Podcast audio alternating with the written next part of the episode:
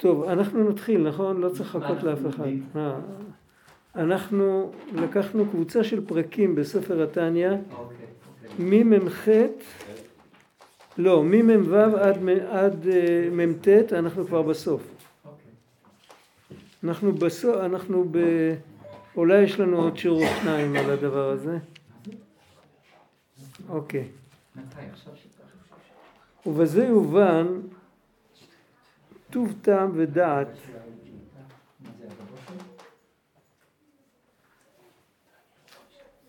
לא התחלתי מוקדם מדי, נכון? לא, אתה בשש, אני בזמן? שש ושלוש דקות. שש ושלוש דקות אפשר להתחיל. ובזה יובן טוב טעם ודעת לתקנת חכמים שתיקנו ברכות קריאת שמע שתיים לפניה וכולי ולכאורה אין להם שייכות כלל עם קריאת שמע כמו שכתב הרשב"א ושאר פוסקים אנחנו לא מברכים אשר קידשנו במצוותיו וציוונו לקרוא את שמה.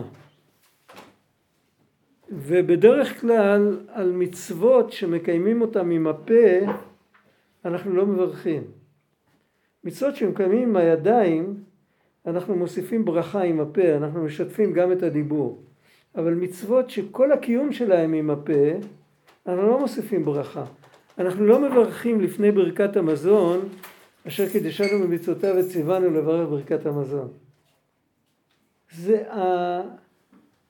ברכת המצווה מונחת בתוך ברכת המזון. ואותו דבר בליל הסדר, על קריאת מגילה, נכון, קריאת מגילה זה יוצא מן הכלל. אתה צודק. בליל הסדר אנחנו לא מברכים אשר קידשנו במצוותיו וציוונו לספר ביציאת מצרים. זה מונח בתוך הסיפור עצמו, מונח כל ה... על מקרא מגילה זה באמת יוצא מן הכלל. פלא, זה פלא. ובקריאת שמע גם אנחנו לא מברכים אשר קידשנו מצוותיו וציוונו על קריאת שמע. מה אנחנו כן מברכים? יוצר אור, בורא חושך.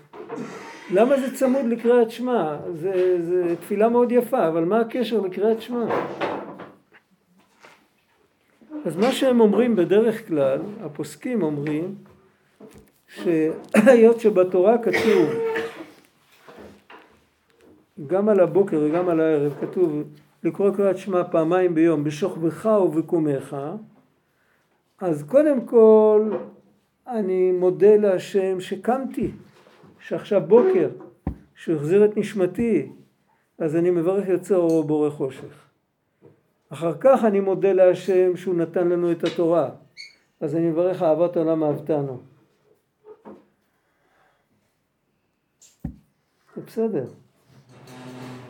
אישורים. אהבת עולם אהבתנו. ואי לכך ובהתאם לזאת, היות שעכשיו בוקר וקיבלתי תורה, בתורה כתוב שבבוקר אומרים שמע ישראל. זה התשובה שכתוב בפוסקים. אותו דבר בערב. אנחנו אומרים המעריב ערבים, נותנים תודה שהשתחררנו מה, מהיום עם כל ה... בן אדם צריך גם קצת חושך, צריך לנוח. ואחר כך אהבת עולם אהבתנו, תורה ומצוות, חוקים ומשפטים, אותנו לימדת, ואי לכך בתורה כתוב שבערב צריך לקרוא קריאת שמע, אז שמע ישראל. זה, זה הנימוק הרשמי שכתוב בספרי ההלכה.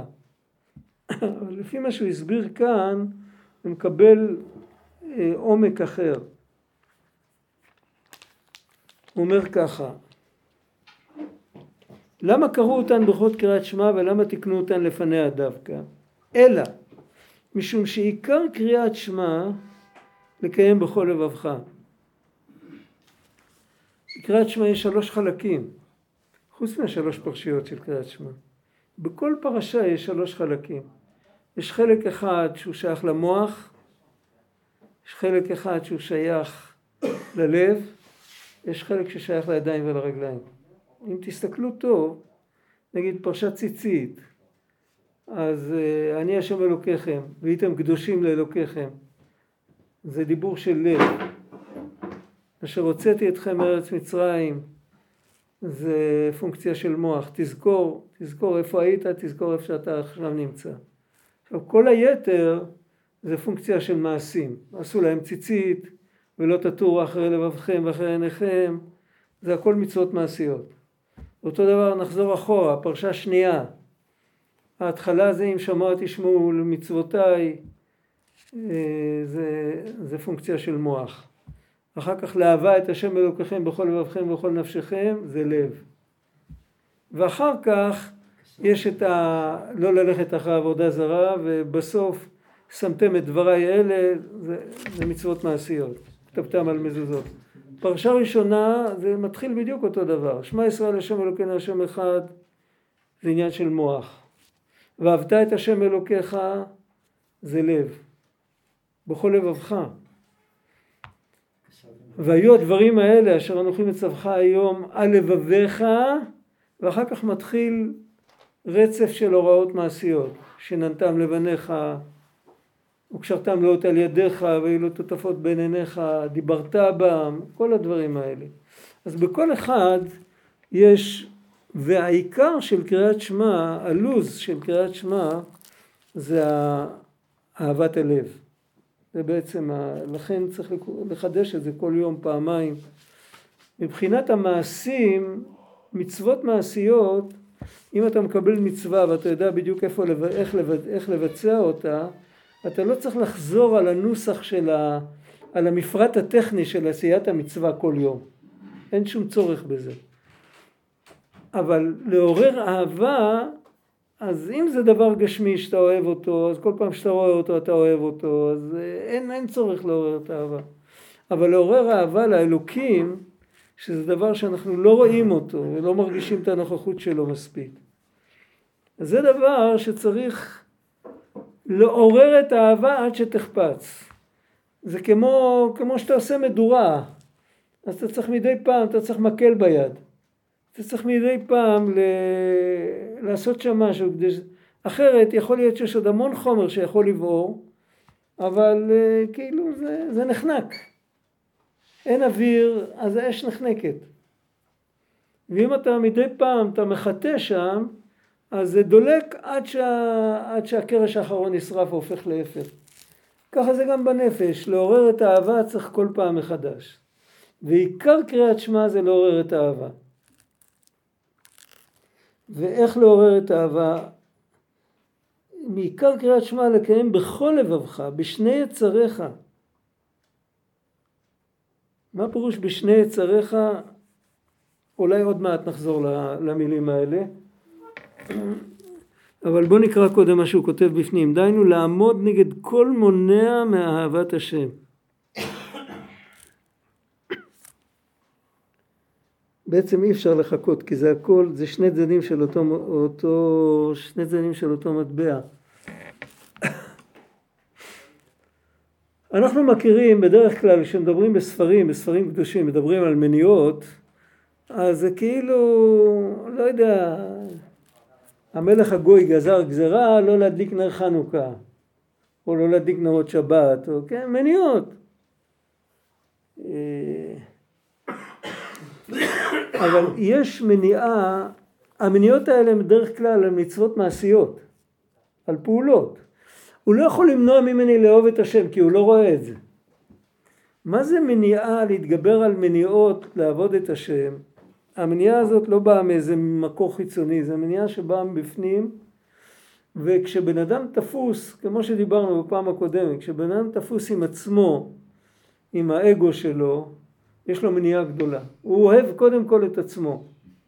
אם האלוקים אה, משרת את האינטרסים שלו, אז הוא מסכים לאהוב גם את האלוקים. אבל לא מעבר לזה.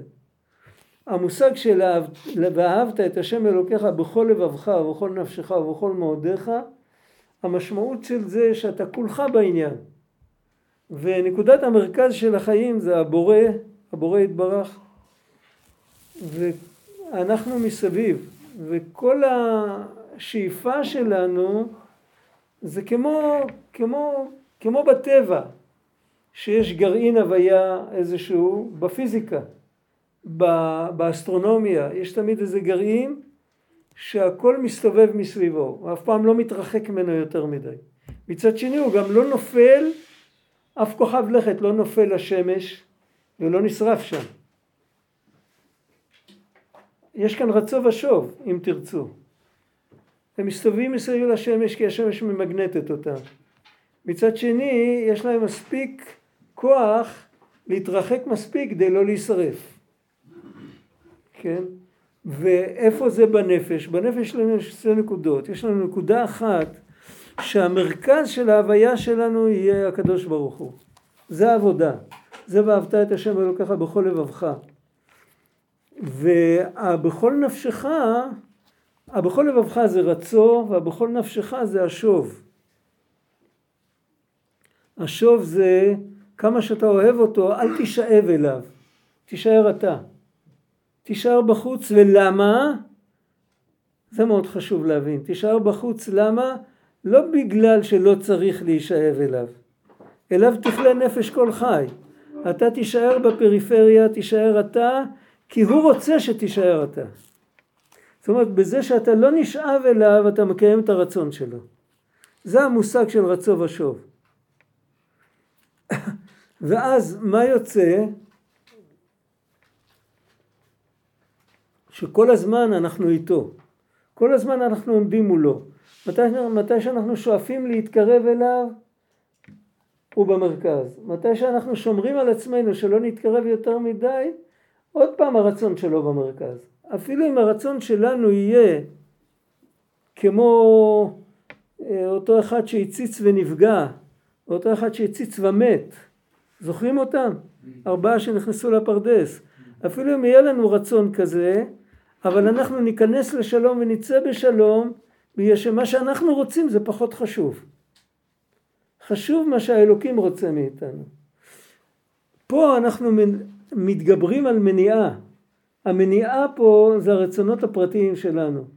יכול להיות רצונות פרטיים בשתי קצוות של הקשת. רצון פרטי אחד בקצה הנמוך, שאני רוצה, אה, איך אומרים, אה, אני רוצה כיף, אני רוצה מה שאני רוצה, בכלל לא מעניין אותי שום דבר חוץ ממני, ויכול להיות רצון שלי בקצה העליון, שאני רוצה, צמאה לך נפשי ואני רוצה לצאת מהגוף.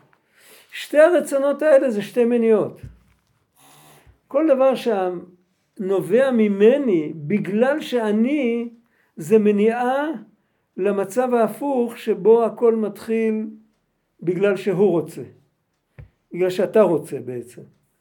וכל הסיפור כאן זה, זה סוג של בחירה וגם סוג של חשבון נפש לא על המעשים שלנו אלא על המוטיבציה, הזכרנו את זה. זוכרים שדיברנו על זה?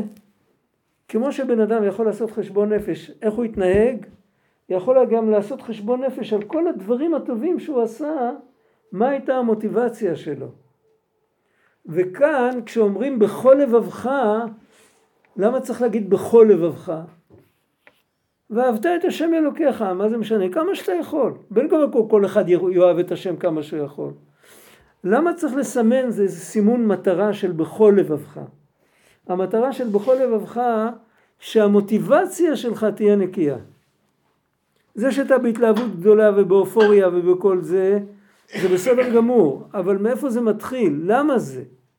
אז יכול להיות שכרגע אני באופוריה גדולה בגלל ש... לא יודע, אני הבנתי שהאלוקים הוא פשוט מקסים ו... ו... סליחה על הביטוי, אבל הוא כזה, הוא, הוא נפלא, ואני, אבל, אבל אחר כך יבוא משהו אחר שהוא יהיה גם כן נפלא ומקסים, ובסדר, עברתי חוויה כזאת, עכשיו אני עובר חוויה כזאת, אני כל הזמן זז. זה כאילו, חלק מהחוויות זה האלוקים, זאת אומרת הוא נקודה בתוך המכלול של מה שיש לי במוח, בתוך המכלול מה שיש לי בלב, יש לי, יש לי פינה לאלוקים.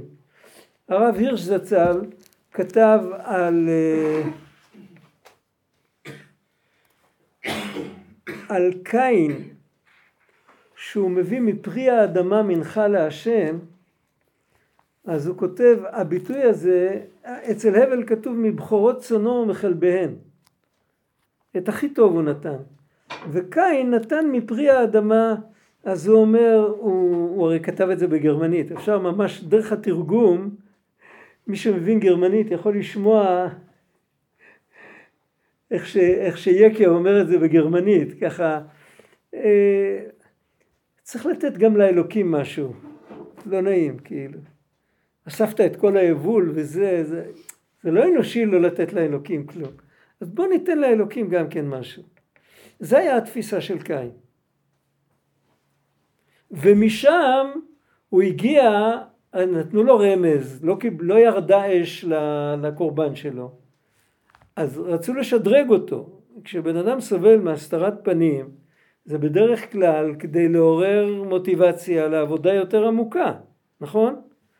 אבל להיות שהוא היה במשבצת כזאת של הכל מגיע לי והכל שלי ובוא ניתן משהו גם לאלוקים אז, אז עכשיו זה לא יפה מצד האלוקים שהוא לא נותן לי מחווה על מה שנתתי לו.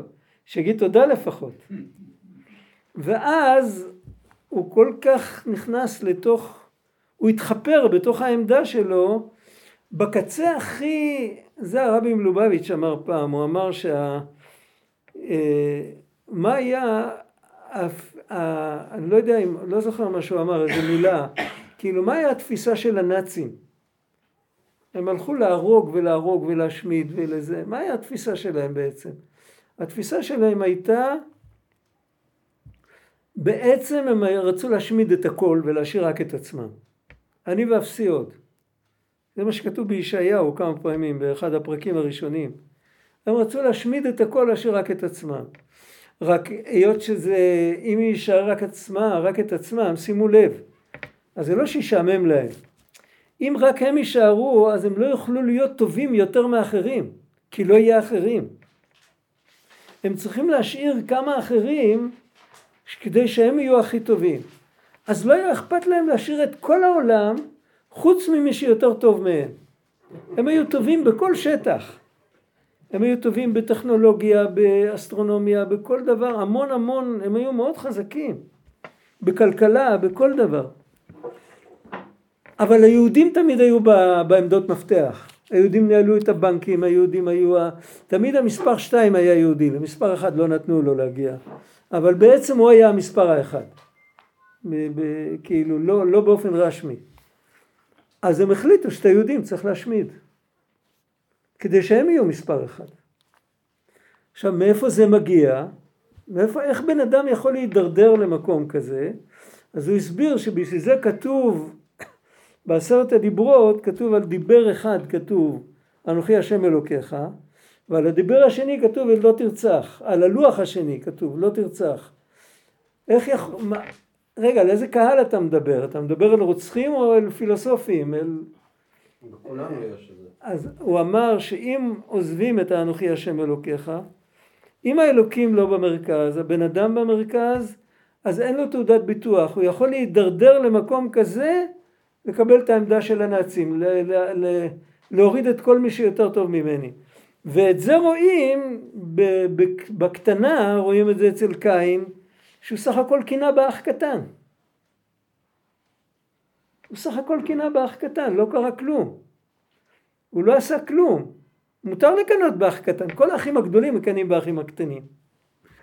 אלא אם כן הם מאוד מיוחדים או שהאח הקטן הוא מאוד מיוחד. ויש לו את האינטואיציה לא לעורר קנאה של אח גדול.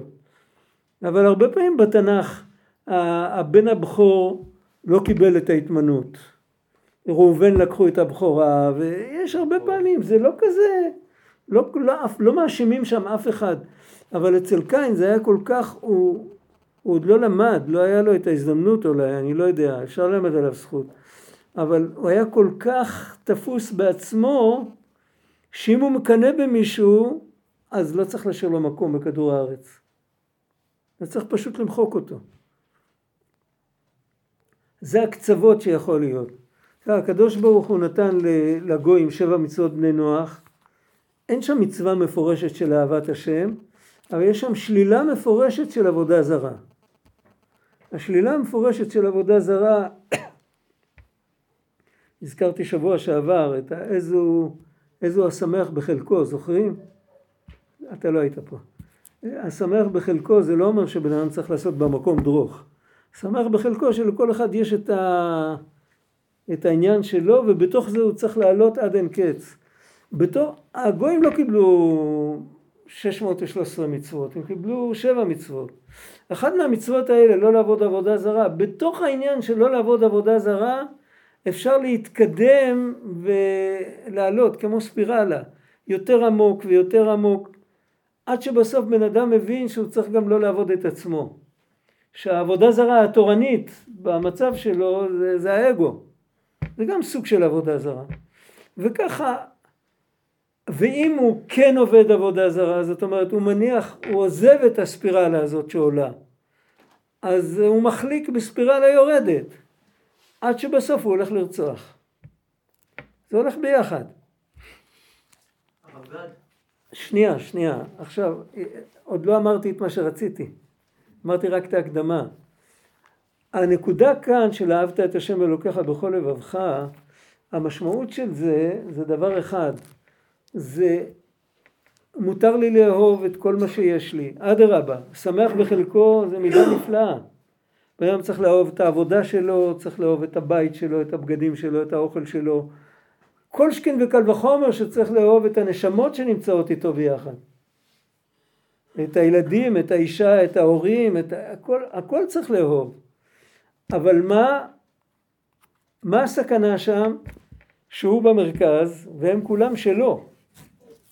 זה אבא שלי, זה אימא שלי, זה הילד שלי, אני במרכז, זה העבודה שלי, זה האוכל שלי, הוא צריך להסתובב ביחד עם כולם כמו, כמו כוכב לכת שיש לו כמה ירחים. ביחד עם כל הירחים שלו הוא מסתובב מסביב לשמש. זה הדוגמה פה. זאת אומרת, הוא צריך לדעת שבעצם הוא לבדו ואין זולתו. השם נותן לנו את הכל. השם נותן לנו את הכל, אנחנו צריכים לשמוח עם מה שהוא נותן לנו.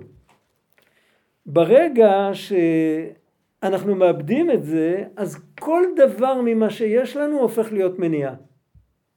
הופך להיות מניעה, או שהדבר בעצמו הופך להיות המרכז, או שהוא מסתובב מסביבנו ואנחנו המרכז.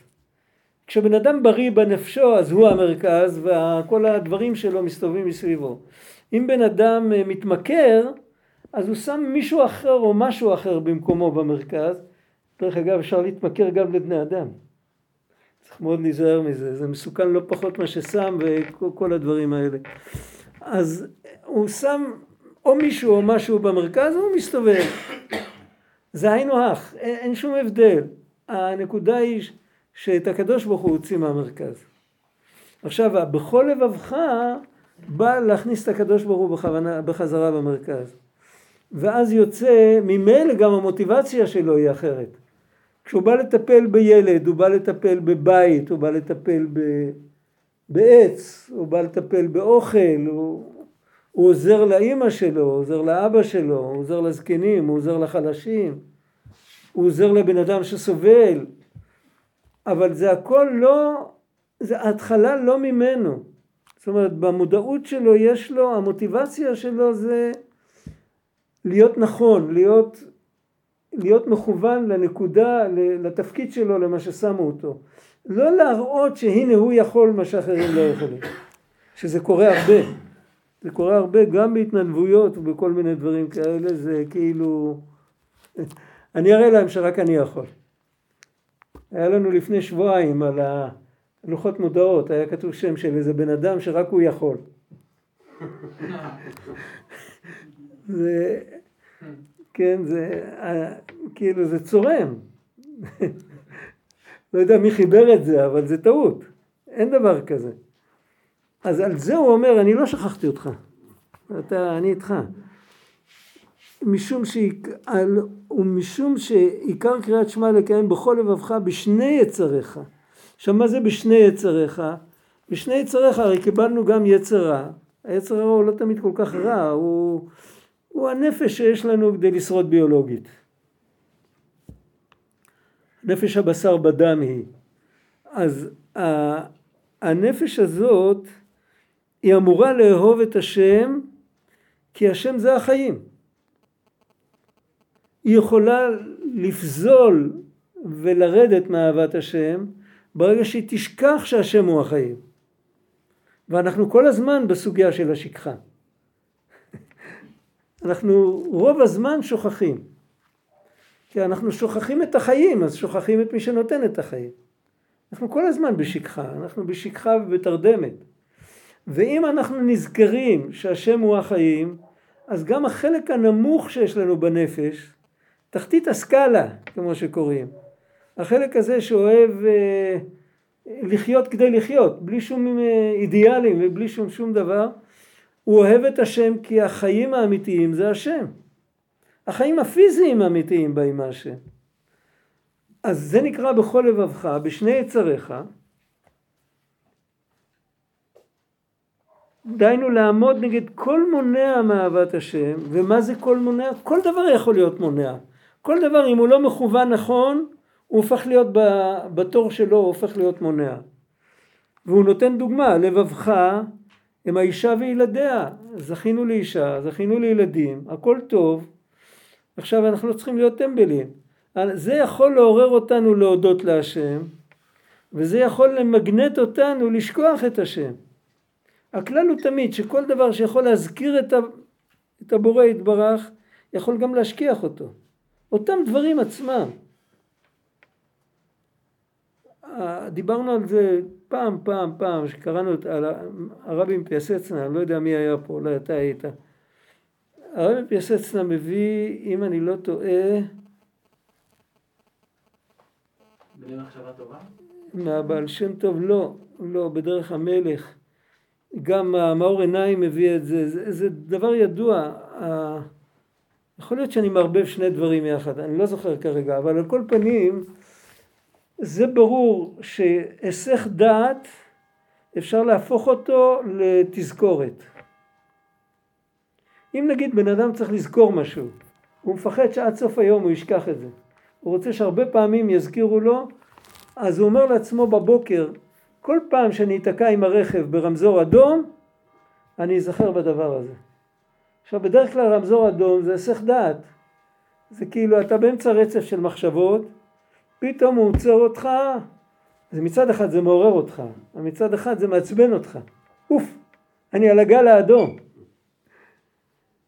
אבל אם בן אדם מתכנת את המוח שלו מראש, שיש דבר שהוא אמור לשכוח, וכל פעם שהוא ייתקע ברמזור האדום הוא ייזכר בזה, אז יגיד תודה כל פעם שיש רמזור אדום, וככה הוא ייזכר, כל שעה הוא ייזכר, ואז בערב הוא כבר יזכור, כי הוא כל, כל כך הרבה פעמים הזכיר לעצמו.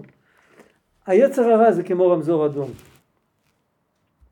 כל פעם שהוא מגיע, והוא מפתה אותי לחטוא, אז אני צריך להבין שנדלקה נורה אדומה.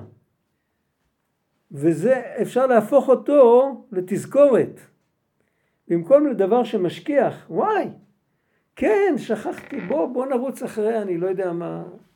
אפשר גם לקבל את זה כתזכורת, כאילו, עצור גבול לפניך. תראה לאן אתה. שמע, אתה, אתה רואה איזה מחשבות עולות לך, תראה לאן תראה איפה אתה נמצא. וכמו שנדלק לך ברכב איזה נורה אדומה, לך תבדוק מים, לך תבדוק שמן. זה לא נורה אדומה שבאה, וואי איזה נורה יפה. זה לא זה העניין. אותו דבר בחיי היום יום, לא, ב, לא, ב, לא, לא מדובר על יצר הרע שבא לפתות. היצר הרע שוכן בקרבנו, הוא בחור נחמד כזה, הוא רק, הוא רק לא נותן לנו להיזכר דרך החיים היומיומיים הפשוטים, בלי אקשנים. החיים הפשוטים, המשעממים, גם הם יכולים להזכיר אותנו, את הקדוש ברוך הוא. אז הוא עומד שם בש"ג ולא נותן לה, לא נותן לה זיכרון להיכנס. יש לך אישה, תשמח איתה. הס כי לא להזכיר את שם השם, זה פסוק ביחזקאל. כאילו, מדובר שם על איזו סיטואציה אה, ששני אנשים מדברים ביניהם, אחד אומר לשני, הוא אומר, הוא רואה שהוא הולך להגיד אה, בעזרת השם או משהו כזה. את שם השם אסור להזכיר, לא פה. לא בטריטוריה הזאת. כאן זה טריטוריה כזאת שמי שמזכיר את שם השם הוא לא מקובל בחברה שלנו. זה הנקודה של. אותו דבר ילדים, אותו דבר פרנסה, אותו דבר בית. מה האהבה הזאת של ואהבת את השם אלוקיך בכל לבבך אמורה לקבע בלב שלנו, שבכל הפינות של הלב, בכל לבבך, יש לך פינה בלב לאישה, יש לך פינה בלב לילדים, יש לך פינה בלב למשכורת. זה לא יפה להגיד את כולם ביחד, אבל בכל אופן. אז בכל הפינות האלה, דרך כל הפינות האלה תאהב את השם. תאהב את השם כי הוא נתן לך אישה, תאהב את השם כי הוא נתן לך משכורת, תאהב את השם כי הוא עשה אותך בריא, תאהב את השם כי הוא יעשה אותך בריא. ואפילו מתי שאנחנו סובלים, אז uh, כל אחד מכיר את זה, זה הכל בתכלס, זה הכל לטובתנו. וזה התכלית של קריאת שמע. בשביל זה אנחנו אומרים השם אחד, ובתוך האחד כלולים כל השבעה רקיעים והארץ, בגדול זה כל העולמות. שבעה רקיעים והארץ זה רק רמז כזה. זה... כל העולמות, כל המימד של מעלה ומטה וכל הארבע רוחות העולם שזה המימד האופקי ואותו דבר גם האחורה והקדימה והפנימה והחוצה הכל מרומז בתוך המילה אחד והשם אחד זאת אומרת שלאן שאתה מסתכל אתה רואה אותו. רק יש איזה אחיזת עיניים שנראה לך פה אתה מסתכל על העבר אתה יכול לכתוב על זה ספר פה אתה מסתכל על העתיד אתה יכול להיות חוזה עתידות כל פעם אתה משהו אחר. אבל תדע לך שכל מה שאתה רואה וכל מה שאתה מרגיש וכל זה אתה רואה תמיד את אותו אחד בין אם זה יותר נעים בין אם זה פחות נעים זה פחות, תמיד זה הוא. זוכרים? דיברנו על זה פעם, רב לוי יצחק ברדיצ'וב חיבר שיר, אני לא יודע אם תרגמו את זה לעברית, זה שיר ביידיש, ביידיש קראו לזה דודלה. מה זה דודלה? המילה דו ביידיש זה כמו יו באנגלית. ובשיר הוא שר כל הזמן אתה, אתה, אתה. כשטוב לי אתה, כשרע לי אתה. ו... לא, הוא לא אומר רע לי, הוא אומר אם חלילה לא טוב, כשרי... כשטוב לי זה אתה, ואם חלילה לא, אז זה גם אתה. ואם זה אתה, אז זה טוב. ככה הוא שר. במזרח אתה, במערב אתה, בצפון אתה, בפנים אתה, בחוץ אתה, למעלה אתה, למטה אתה, הכל אתה. זה נקרא לאהוב את השם בכל לבבך. ולזה צריך להגיע, איך, איך בן אדם יכול להגיע למדרגה הזאת? כדי להגיע לזה תקנו את ברכות קריאת שמע. שם יש את הדרך איך להגיע לאהבה. זה התירוץ על השאלה. זהו, עכשיו מה רצית? היית איתי עד עכשיו? אוקיי. עניין התעלומה של אדם וחברו. תעלומה של... אדם וחברו, כשזה כל כך חשוב. ואנחנו כנראה מדברים פה על משהו יותר עמוק מלהסתדר עם אנשים. זאת אומרת, יש כן. איך זה מתקשר לזה שהשם במרכז, שהוא רצה את זה, שנהיה טובים לזולת, שטיב, שאהבת כמוך.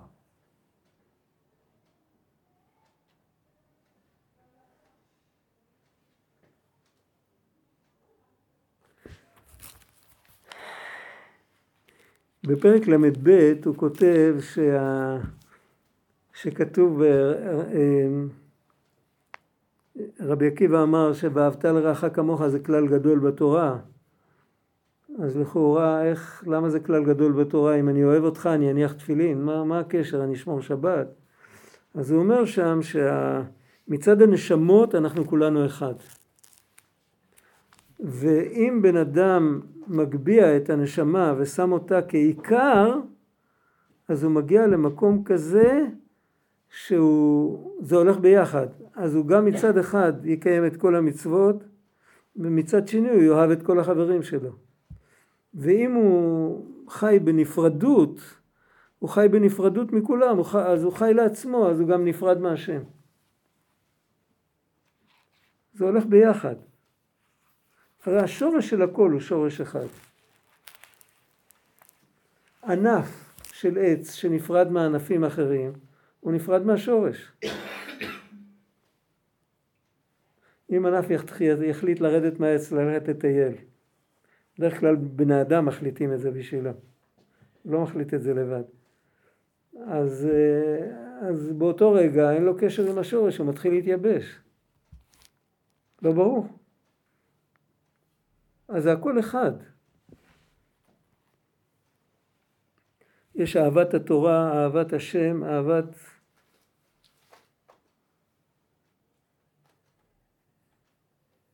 ישראל, יש ואהבת לרעך כמוך, יש... אה, מה עוד יש? יש אה, תן דעתך שלא תחריב את עולמי, יש כל מיני מאמרי חז"ל. יכול להיות שאני אביא פעם ספר לתאר, יש ספר על צדיקים נסתרים, הוא מתאר פעם, אה, הוא מתאר איזה דמות של מ- מלפני איזה 500 שנה, הוא מתחיל, אה, הוא מתחיל שם לתאר שהוא אהב, את- הוא אהב את הכל. הוא אהב את הכל, כל דבר, אבן אפילו, הוא אהב את הכל. זה, זה מה שייחד אותו. זה, הנקודה היא שהוא בעצם אוהב את השם. מתוך זה שהוא אוהב את השם, הוא אוהב את הכל. ואפילו שיש שם הרבה עניינים שקשורים לנפש היותר, ואפילו שיש שם בעניינים שאדם וחברו, עניינים שקשורים לנפש היותר נמוכה שאנחנו מתארים, דווקא שהשני לא יתכווץ או שלא, דברים שהם לא דווקא במהות של ה... הם בסדר, נו, אז מה, אבל בכל אופן, כרגע הבן אדם במשבצת כזאת, זה עכשיו המקום שלו, אין מה לעשות. אנחנו צריכים ללמוד להבדיל בין מהות למצב. אנחנו אוהבים את המהות למרות שהמצב שלה הוא לא סימפטי. זה כמו לאהוב מישהו על כיסא גלגלים. זה מפריע? זה שהוא על כיסא גלגלים מפריע לאהוב אותו? זה לא אמור להפריע. אפילו אם בן אדם מתנהג לא נכון, אז מבחינה עמוקה הוא על כיסא גלגלים. הוא, הוא לא... לא... בשום מקום אין ואהבת את עצמך, אהבת אותך, כתוב כמוך, אהבת לרעך. כמוך כתוב. אם אתה לא אוהב את עצמך, אז גם את השני אתה לא אוהב. זה... לא, לא, זה לא ככה. זה, אה, הנקודה הפנימית שלך והנקודה הפנימית של, החבר היא בעצם אחת. אין... אה, צריך לדבר על זה, זה ארוך. כמו שאמרו רבותינו זיכרונם לברכה על פסוק כי הוא אמר ויהי השם חוקק חוק מה זה כי הוא אמר ויהי זה, ש... זה האישה שאדם צריך שיהיה לו אישה זה חוק הוא ציווה ויעמוד אלו בנים, זה הדור ההמשך. זה בכל לבבך, ונפשך ומאודיך כמשמעו. יש עוד דברים בעולם, לא רק אישה ובנים. נפ... הנפש זה החיים, החיים כפשוטו, לחיות ולא למות. והמאודיך זה, חז"ל מסבירים שזה הממון, זה האפשרות להתפרנס ו... לאכול, חיה ומזונה. להפקיר הכל בשביל אהבת השם. להפקיר הכל זה לא לזרוק את הכסף ברחוב. להפקיר הכל בשביל אהבת השם, שזה יהיה בפריפריה. שהקדוש ברוך הוא יהיה במרכז. זה הנקודה. אפשר להעיר משהו, מתאים, אבל אה, הוא לא אומר ואהבת את אלוהיך בכל שכלך. לא, ודרך אגב, מה שעשה זה שבא אחרי היהדות, כן, יש פסוק שם שאומר ואהבת את אדוני בכל לבבך ובכל נפשך ובכל שכלך. מעניין. הוא הוסיף את השכלך שם. כנראה היה חסר להם שם משהו. כן. אז תכף נראה, אבל פה, פה הוא מתרץ את זה. בהמשך. עוד כמה שורות. את העניין של שכלך. כן, פה הוא שואל שאלה ואז התשובה עונה גם על זה.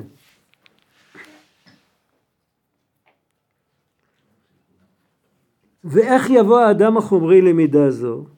לכך סידרו תחילה ברכות, ברכות, ברכות, כך כתוב כאן, אולי זה ברכת, יכול להיות שזה טעות, יוצר אור, ושם נאמר ונשנה, כתוב פעם ופעמיים, באריכות עניין וסדר המלאכים העומדים ברום עולם להודיע, העומדים ברום עולם, נקודה. למה כתוב, למה הכניסו שם את המלאכים? אני אמרתי לכם פעם, מזמן, בברכת יוצר אור, בסידור של רבי עמרם גאון, יש שתי נוסחאות. יש נוסח שאומרים אותו בשעת הדחק, אתה זוכר? קצר. שהוא כתוב ככה, ברוך אתה השם אלוקינו מלך העולם יוצר אור ובורא חושך, עושה שלום ובורא את הכל, המאיר לארץ ולדרים עליה ברחמים, כאמור לא עושה אורים גדולים כי לעולם חסדו, ברוך אתה השם יוצר המאורות. זה כל הברכה. בערך, יכול להיות אפילו שאמרתי כמה מילים אה, יותר, יותר, יותר מדי ארוך אפילו. ואז זה לשעת חירום, כמו שאומרים, שעת סכנה, וביום רגיל אז יש שם את כל הנוסח שיש אצלנו בסידורים שלנו. אז זאת אומרת שחז"ל תיקנו מראש, הם תיקנו שתי אופציות. עצם הברכה שצריך להגיד תודה להשם זה על זה שנהיה יום, כמו שהפוסקים אמרו, שצריך, אה, אז למה זה לא מספיק? למה תיקנו גם נוסח ארוך? אז הוא אומר שזה הכל היה להודיע גדולתו של הקדוש ברוך הוא. כל הברכה הארוכה של יוצר אור זה שבני אדם יקראו כל יום עם הפה את גדולתו של הקדוש ברוך הוא. איך שכולם בטלים לאורו יתברך ומשמיעים ביראה ומקדישים ואומרים ביראה קדוש. כלומר, מה פירוש המילה קדוש? טרנסצנדנט, מעבר, מה שאנחנו לא יכולים להשיג. זאת התבוננות, יש פה שכל. ו... כלומר שהוא מובדל מהם ואינו מתלבש בהם בבחינת גילוי, אלא המלאכים לא קיבלו את התורה, המלאכים לא קיבלו חוויה מאוד מאוד בסיסית של נוכחות אלוקית שהאדם כן יכול לקבל אותה. ולכן אנחנו אומרים שהמלוך על הארץ כבודו, לא כתוב על השמיים כבודו, הגויים אומרים על השמיים כבודו, רם על כל גויים השם על השמיים כבודו. אנחנו אומרים מלוך על הארץ כבודו. מה זה מלוך על הארץ כבודו? כנסת ישראל למעלה זה על פי קבלה. ארץ זה אחד מהכינויים של המלכות. זה השורש האחרון הכי נמוך של הנשמות של הנשמות שלנו וישראל למטה. עם ישראל למטה זה הארץ. ארץ אדום רגלי. וכן האופנים וחיות הקודש ברעש גדול.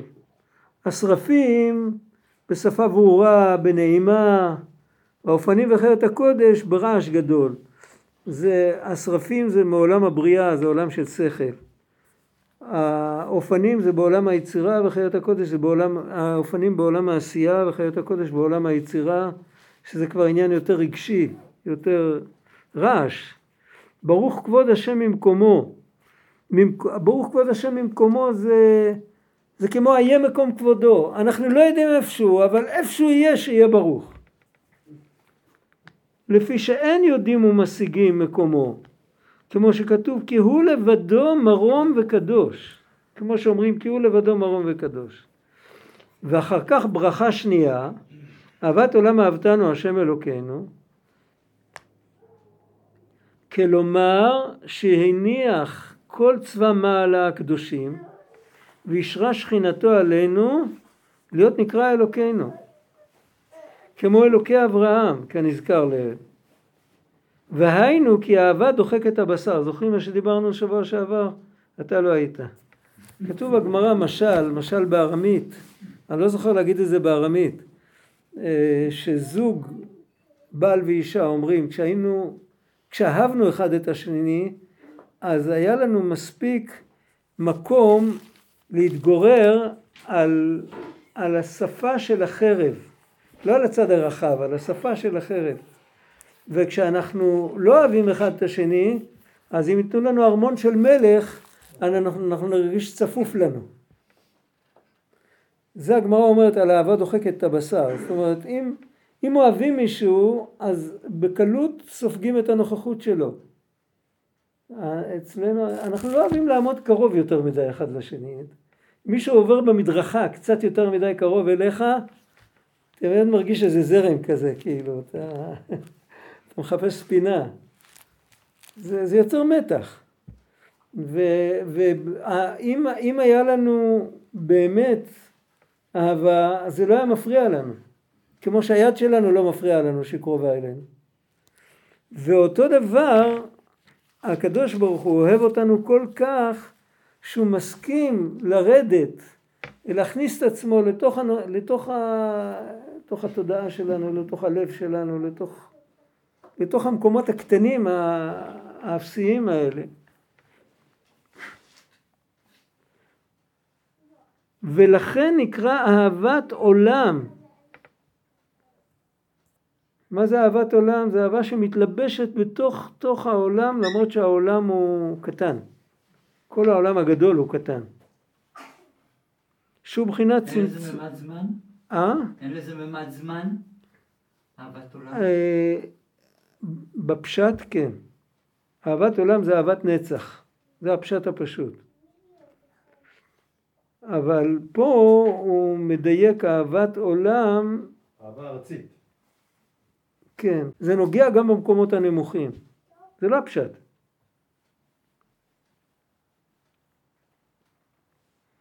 שהיא בחינת צמצום אורה הגדול הבלתי תכלית להתלבש בבחינת גבול. גם להתלבש בממד הזמן זה צמצום. הנקרא עולם, בבחינת גבול הנקרא עולם, זה גבול גם של זמן וגם של מקום. עולם בתנ"ך זה בדרך כלל זמן ולפעמים זה מקום.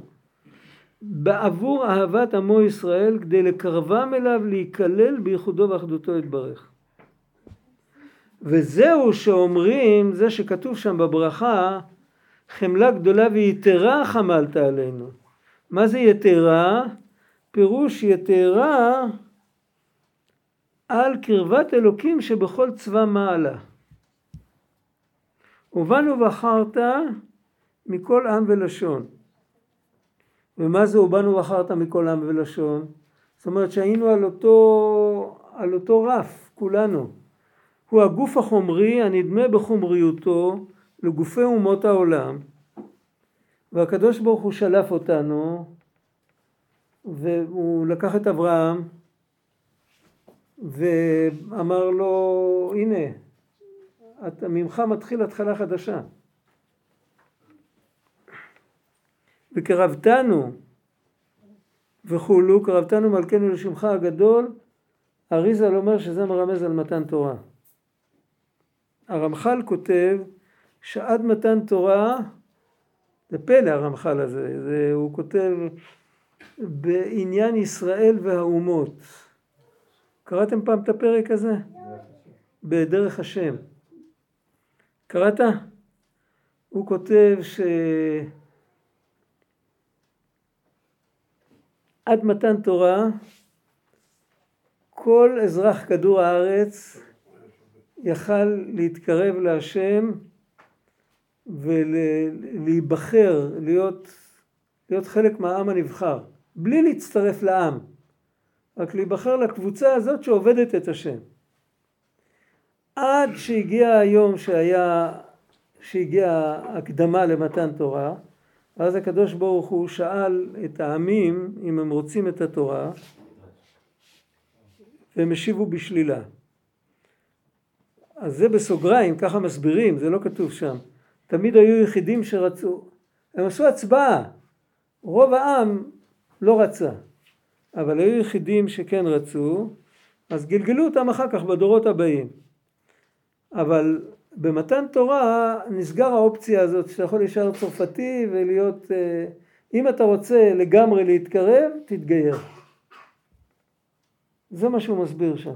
זה התחיל במתן תורה. זה, ולכן כתוב וקרבתנו מלכנו לשמך הגדול, אריזל אומר שזה מתן תורה. להודות לך הוא פירוש הודאה יתבאר במקום אחר. מה כתוב במקום אחר? במקום אחר זה שאנחנו מודים על האמת שהוא העיקר ואנחנו הטפל. הפוך מהתחושה שלנו. בעצם כל תודה זה הודעה על האמת. אם אני אומר לך תודה שעזרת לי, אז אני מודה על האמת שלבד לא הייתי מסתדר. בן אדם שהוא גאוותן והוא תמיד מסתדר לבד, אז כל התודה שהוא נותן זה רק נימוס, זה לא באמת. אה, שירגיש טוב. הוא לא באמת מודה. בן אדם שבאמת מודה הוא בן אדם שמודה על האמת שלבד הוא לא מסתדר. אז ההודעה העומק של ההודעה, להודות לך או ליחדך, זה הולך ביחד. להודות לך למה? כי אתה היחיד. חז"ל אמרו על שיחיד זה אין כיוצא בו. אין עוד מי שיכול לעשות מעשה אלוהינו כמו, כמו הוא, כמוהו. ולייחדך להיכלל בייחודו יתברך כנזכר לעיל. המושג של להיכלל בייחודו יתברך, עוד פעם, צריך להבין את זה. יש שתי סוגי התקללות. יש התקללות, להתקלל בייחודו יתברך, זה להחזיר את העולם לתוהו ובוהו. וזה היה השאיפה של הספירות של עולם התוהו, הם רצו לצאת מהכלים ולהישאב לאינסוף. להיכלל בייחודו יתברך של עולם התיקון זה להיכלל בעבודה לגלות את נוכחותו וייחודו יתברך פה למטה. כמו נר חנוכה, שלוקחים משהו שמזכיר את מנורת המקדש, לא בדיוק במספר אבל ברעיון, ומנורת המקדש הייתה בפנים, ובנר חנוכה אנחנו שמים אותה בחוץ. במקדש המנורה שעמדה בפנים הצליחה להאיר את כל העולם באיזשהו אופן, כן? ובנר חנוכה לנו אין את הכוח הזה, אנחנו שמים אותו בחוץ. כמה כל אחד שיכול, כמה שכל אחד יכול, אבל על כל פנים הרעיון של להיכלל בייחודו יתברך זה להיכלל ולהכליל את, ה, את כל העולם בייחודו יתברך. לא לצאת מהגוף ו, או, או על כל פנים להתבודד ולהישאר אה, ככה, לעלות על איזה הר גבוה ולא לרדת ולהיות שם לבד ולא לראות אף אחד. זה, זה לא המטרה, זה לא התכלית. התכלית זה כמו אברהם אבינו, שהוא שם אוהל במדבר ופתח ארבעה פתחים. וכתוב ויקרא שם אברהם בשם השם כל עולם, אז במדרש כתוב אל תקרא ויקרא אלא ויקריא, אל תקראי ויקרא אלא ויקריא, מלמד שהקריא אברהם אבינו את שמו של הקדוש ברוך הוא בפי כל עובר ושב. הוא היה נותן להם אוכל, כשהם אמרו לו תודה, אז הוא אמר להם תגידו תודה לבורא שברא את האוכל, לא לבן אדם ששם לכם את האוכל פה על ה...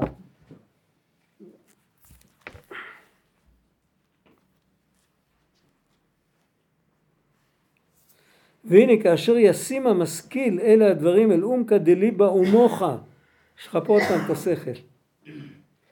אזי ממילא כמים הפנים לפנים תתלהט נפשו ותתלבש ברוח נדיבה להתנדב ולהניח ולעזוב כל אשר לא מנגד. מנגד הוא מסביר בעצמו בקטע אחר, מנגד זה מול, שזה יעמוד מול. שאתה תהיה פה ושכל הדברים האלה יעמדו מולך, לא שזה ינהיג אותך, לא שזה יהיה, לא שזה יתפוס אותך. מה זה להתנדב? לא, זה לא מנגד, לא להתנגד. לא, אתה תתייצב מנגד, הוא מביא פסוק. להתנדב. אה? להתנדב. להתנדב הכוונה, אה חשבתי שאתה אומר להתנגד. לא. להתנדב הכוונה כל אשר נדבה רוחו אותי לקרב אל המלאכה, אה, רוחו אותו לקרב אל המלאכה לעשות אותה. כתוב במלאכת המשכן. אז ההתנדבות פה להפוך את כל, הרי בעצם, הוא מביא את זה במקום אחר, שאם בני ישראל לא היו חוטאים בעגל לא היה צריך את המשכן. הייתה השראת השכינה ששרתה עליהם במתן תורה והכל היה משכן, לא היה צריך מקום מיוחד שיהיה משכן. אבל היות שהשכינה הסתלקה כשהם עשו את העגל, אז נתנו להם את המשכן שהם צריכים לזוז, לצאת מעצמם כדי להגיע למקום שיש השראת השכינה. ועל זה כתוב, בכל אופן זה המשכן היה בממד הפיזי, הוא היה פה, על זה כתוב להתנדב אל, אל המלאכה לעשות אותה. איש אשר ידבנו ליבו. איש אשר ידבנו ליבו. זה, זה. זה אותו, זה אותו, אותה נקודה. רק לדבקה בו יתברך ולקלל באורו בדביקה, חשיקה וכולו בבחינת נשיקין והידבקות רוחא ברוחא כנזכר לעיל. הוא הזכיר קודם שיהודי לומד תורה אז הוא מתנשק עם האלוקים, עם, ה, עם הנותן של התורה. וכשיהודי מקיים מצווה הוא מתחבק עם האלוקים. הנשיקה זה בפה וחיבוק זה עם הידיים, זה המשל. מצווה עושים עם הידיים. אה, תורה לומדים עם הפה, אותו דבר תפילה עם הפה, יש מצוות שמקיימים עם הפה. אך איך הוא בחינת הידבקות רוחה ברוחה? פה כתוב כל מה שאמרתי כל הזמן בעל פה. בסוף הוא כותב את זה. איך הוא בחינת הידבקות רוחה ברוחה? לכאורה סתם אם קוראים זה ביטוי של זוהר, הידבקות רוחה ברוחה, זה לצאת מהגוף. זה כאילו להישאב, להתקלל, אה, למות. רצו. כן, רצו בלי שוב. אז הוא אומר, איך, איך מבחינת התגברות רוחה, איך השם רוצה? לזה אמר, והיו הדברים האלה על לבבך ודיברת בם. אם אתה, אם אתה יוצא מהגוף אתה לא יכול לדבר. וכמו שכתוב בעץ חיים, שייחוד הנשיקין, יש בחינה, שני בחינות של ייחודים בעולם העליון, יש ייחוד נשיקין ויש ייחוד שנקרא ייחוד גופני. מאחד מהם נבראים נשמות, מאחד נבראים מלאכים, אני לא רוצה להיכנס לזה, יש איזו אריכות שלמה במקומות אחרים, זה לא הנושא עכשיו. ובדרך כלל ייחוד נשיקין זה מזה, ש... מזה נבראים הנשמות. והייחוד הייחוד הגופני, להפך, המלאכים, אמרתי לא נכון. מהנשיקים נבראים המלאכים, והנשמות שהן הרבה יותר עמוקות והרבה יותר גבוהות, הרבה יותר קדושות, הם נבראים דווקא מהזיווג הגופני, והמשל לזה זה כמו, הזיווג נשיקין זה כמו העברת אינפורמציה. בעצם נשיקה זה להגיד אני אוהב אותך, אבל אני לא, לא נותן לך שום דבר אמיתי. זיווג גופני זה שיוצא זרע ונכנס לרחם ונוצר מזה בן אדם חדש. עכשיו ברגע שאני נותן רק אינפורמציה, אני מקבל רק אינפורמציה, זה תלוי בראש שיש לי. יש דברים שאני מסוגל להבין, יש דברים שאני לא מסוגל להבין. ואם קשה לי ואני לא מסוגל להבין, מה יגיד לי זה שרוצה ללמד אותי? הוא יגיד לי, אין לי, אין לי ראש ספייר להבריג לך, כאילו, מה אני יכול לעשות? זה הכישרונות שלך, תתמקד במה שאתה יכול, כן? אבל להוליד ראש חדש, זה אפשר רק עם, עם, עם זיווג גופני. אז נולד ילד חדש עם רמ"ח איברים ושס"ה גידים. והנמשל מזה שהמלאכים זה כמו עוד סוג של אינפורמציה. כן? הם לא, לא מגיעים לממד הפיזי ויש להם את המגבלות שלהם. הם לא יכולים לעלות עד אין קץ, גם לא יכולים לרדת עד אין קץ. ולעומת זאת הנשמה יכולה לעלות עד אין קץ, יכולה לרדת עד אין קץ. וכשהיא יורדת עד אין קץ היא יכולה לא לרדת מבחינת חטאים ועוונות בכלל, על זה לא צריך לחשוב בכלל. זה מחוץ לתחום. לרדת עד אין קץ הכוונה שיכולה לרדת עד לממד הפיזי ופה לעשות את התיקון שפה יתגלה מלכותו יתברך לגמרי עד הסוף. וזה המעלה דווקא של ה... ואיזה, מה, איפה יש בנשמות את הנקודה, הרי אנחנו יודעים בקדושה כל בחינה כלולה מכל הבחינות. אז חייב להיות אצל הנשמות גם מושג של נשיקים, זה מתי שיהודי יורד חלקית, מתי שכל הירידה שלו זה ללמוד את התורה בעולם הזה. יש את התורה כמו שלומדים אותה בעולם ההוא, ויש את התורה כמו שלומדים בעולם הזה. מתי שהוא יורד לגמרי, והוא מתחתן והוא מוליד ילדים, או שהוא אה, זורע שדה ולא זורע כלאיים, או שהוא אוכל אוכל ואוכל כשר, מתי שהוא יורד עד הסוף, אז זה נקרא זיווג גופני. אז הוא מחבר את הנוכחות של השם אל תוך המציאות של העולם. מתי שהוא לומד אודות הדברים האלה, אז הוא, הוא, לא, יר, הוא לא הוריד את האור עד למטה, ואז זה נקרא נשיקין, אבל על כל פנים עד הפה שלו זה צריך להגיע, זה לא יגיע עד הידיים, אבל זה מגיע עד הפה שלו.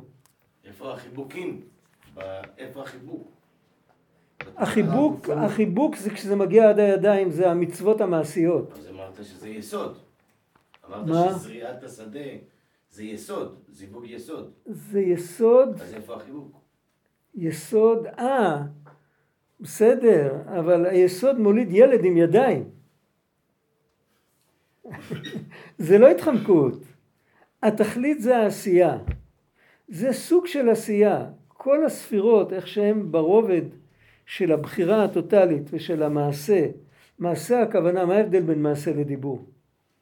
בדיבור אתה מפעיל מישהו אחר שיעשה, אבל אתה בעצמך עדיין לא עשית כלום. במעשה אתה עם הגוף שלך עשית משהו, וזה לא משנה עם איזה ספירה אתה משתמש. יכול להיות נגיד, נותן לך דוגמה, מה שצדיקים אמרו, שעם מחשבה טובה אפשר לעזור לחבר. אתה יושב ואתה מתרכז במישהו שסובל ויש בזה כל מיני טכניקות אבל זה, אנחנו לא לומדים את זה עכשיו. אבל עצם, זה נקרא מעשה. כי אתה משאיר חותם במציאות. זה עבודה במעשה, זה, זה אהבת ישראל, זה אהבת לרעך כמוך, זה אהבת האדם, זה... אתה יכול עם מחשבה אה, לעשות המון דברים, ואז זה לא נקרא, זה לא נקרא מחשבה, זה לא נשיקין, זה, זה חיבוק, זה זיווג. אבל לעומת זאת, אם אתה רק הוגה במשהו, ואתה לא נכנס לזה עד הסוף, יש תורה בלקוטי מהר"ן, בקצ"ג, שהמחשבה פועלת ולפעמים צריך להיזהר עם המחשבה שהיא לא תפעול לכיוון של כלות הנפש. גם לשם היא יכולה להביא אותנו. אבל המחשבה ממש יש לה כוח, אז זה הכוח הכי עמוק של המחשבה, בגלל שהוא כל כך גבוה, אז הוא יכול לרדת כל כך נמוך. אז שם מדובר על מחשבה שבן אדם חושב, כתוב שם ש... אה,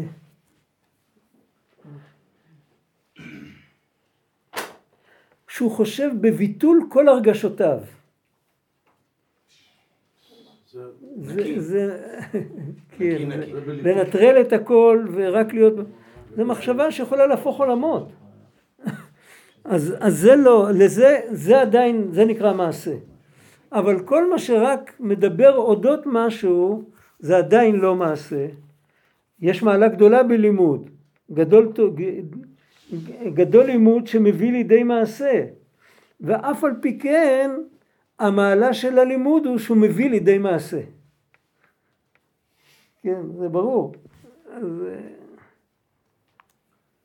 הרמח"ל אומר אין הוויה, הרמח"ל קראתי שהוא אומר אין הוויה אלא בעשייה אז מה זה היום ראיתי משהו אני לא זוכר איפה ראיתי את זה ראיתי משהו מקביל למשפט הזה פתחתי כמה ספרים, אני לא זוכר באיזה ספר הייתי ואני לא זוכר את הביטוי, אבל זה ממש ככה. אה, כל מה שהקדוש ברוך הוא שלח את הנשמה לעולם הזה, זה להשאיר את החותמת על, ה, על, המ, על העולם, על המעשה, על הדומם אפילו. כמו שכתוב בעץ חיים, שייחוד הנשיקיני קראו ייחוד חב"ד בחב"ד. הוא עיון התורה, העיון, עצם העיון, והפה הוא מוצא רוח וגילויו. בבחינת גילוי, והיינו בבחינת הדיבור בדברי תורה, כי על כל מוצא פי השם יחיה האדם, ומכל מקום לא יצא ידי חובתו בהרהור ועיון לבדו, עד שיוצא בשפתיו, כדי להמשיך אור אינסוף ברוך הוא למטה עד הנפש החיונית השוכנת בדם האדם, המתהווה מדומם צומח חי, כדי להעלות כולן להשם עם כל העולם כולו. אז הדיבור כבר נקרא כמעט שפתיו אבי מעשה, והמעשה עוד יותר, במעשה מכניסים יותר אנרגיה. בן אדם שלא אכל כמה ימים, יותר קל לו לדבר מאשר לעבוד בחוץ עם טוריה. אז בסוף, דרך זה שהוא מתפרנס מהדומם צומח חי, אז הוא מעלה את כולם להשם. הוא עושה עם הכוח שלהם מצוות. ולעלות כולם להשם עם כל העולם כולו. כל העולם כולו זה עד הסוף. יש גם בכמה פרקים אחרי זה, יש קטע באותיות יותר קטנות שנקרא חינוך קטן. קטע שמודפס בשני טורים, שם הוא מדבר על אהבת השם, אז הוא אומר שיש בדרך כלל ובדרך פרט. אז בדרך כלל זה, זה סוג של אהבה שלא צריך להיות יהודי שלומד תורה בשביל להגיע אליה. כל בן אדם שיכול לחשוב, אם הוא רק ייזכר שהשם בורא את הכל, כולל אותו ואת כל מה שהוא צריך, אז הוא אוהב את השם, על כל פנים יש לו גישה חיובית לקדוש ברוך הוא. הדרך פרט, אז הוא חוזר עוד פעם על מה שהוא אמר כאן בקיצור, על, מת, על יציאת מצרים ועל מתן תורה ועל כל זה. הדרך פרט זה הדרך פרטית של היהודים. וכאן הוא כותב שאיך היהודי עושה את שני הדרכים האלה, הוא מתחיל מהדרך שלו, כי כל אחד צריך להתחיל מה... ובסוף זה מתפשט על כל העולם כולו. מתי זה יתפשט על כל העולם כולו? כי אז זה יהפוך על כל העמים, שפה ברורה לקרוא כולם בשם השם.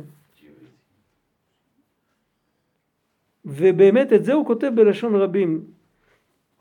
אם כל העולם כולו לחללן בייחודו, לכלול אותם בייחודו ואורו יתברך, אשר יאיר, אמרתי לשון רבים, לא נכון, התכוונתי להגיד לשון עתיד. לחללן בלשון, ב, לחללן אשר חללן בייחודו ואחדותו יתברך אשר יאיר לארץ ולדרים עליה בבחינת גילוי וכאן הוא מביא את הפסוק שכתוב על העתיד לבוא ונגלה כבוד השם ברור כל בשר יחדיו אז זאת אומרת זה שלא זה גם התחזקות הרבה פעמים אנחנו חושבים כן כן אתם עובדים את השם וזה אבל תראו כמה כמה אנשים יש בכדור הארץ היום אמרו שמונה מיליארד. אתם לא עושים איתם כלום כן, הגיע לשמונה. גם אם כל היהודים לא עושים כלום, וכל שכנים עמים אחרים לא עושים כלום. התשובה מה שכתוב כאן, שאם כל אחד עושה את מה שהוא צריך, זה משפיע. אתה לא צריך ישירות להזיז את הדברים. אם אתה עושה את מה שאתה צווית, אתה עושה את זה נכון, זה כמו לזרוק אבן בבריכה. מכירים את זה? עד איפה הגלים מתפשטים? אתה, אתה רואה אותם רק קרוב, אחר כך זה נאבד מהעין שלך, אבל אם היה לך איזה מונה, היית רואה שזה מתפשט עד, עד איפה שהבריכה ממשיכה.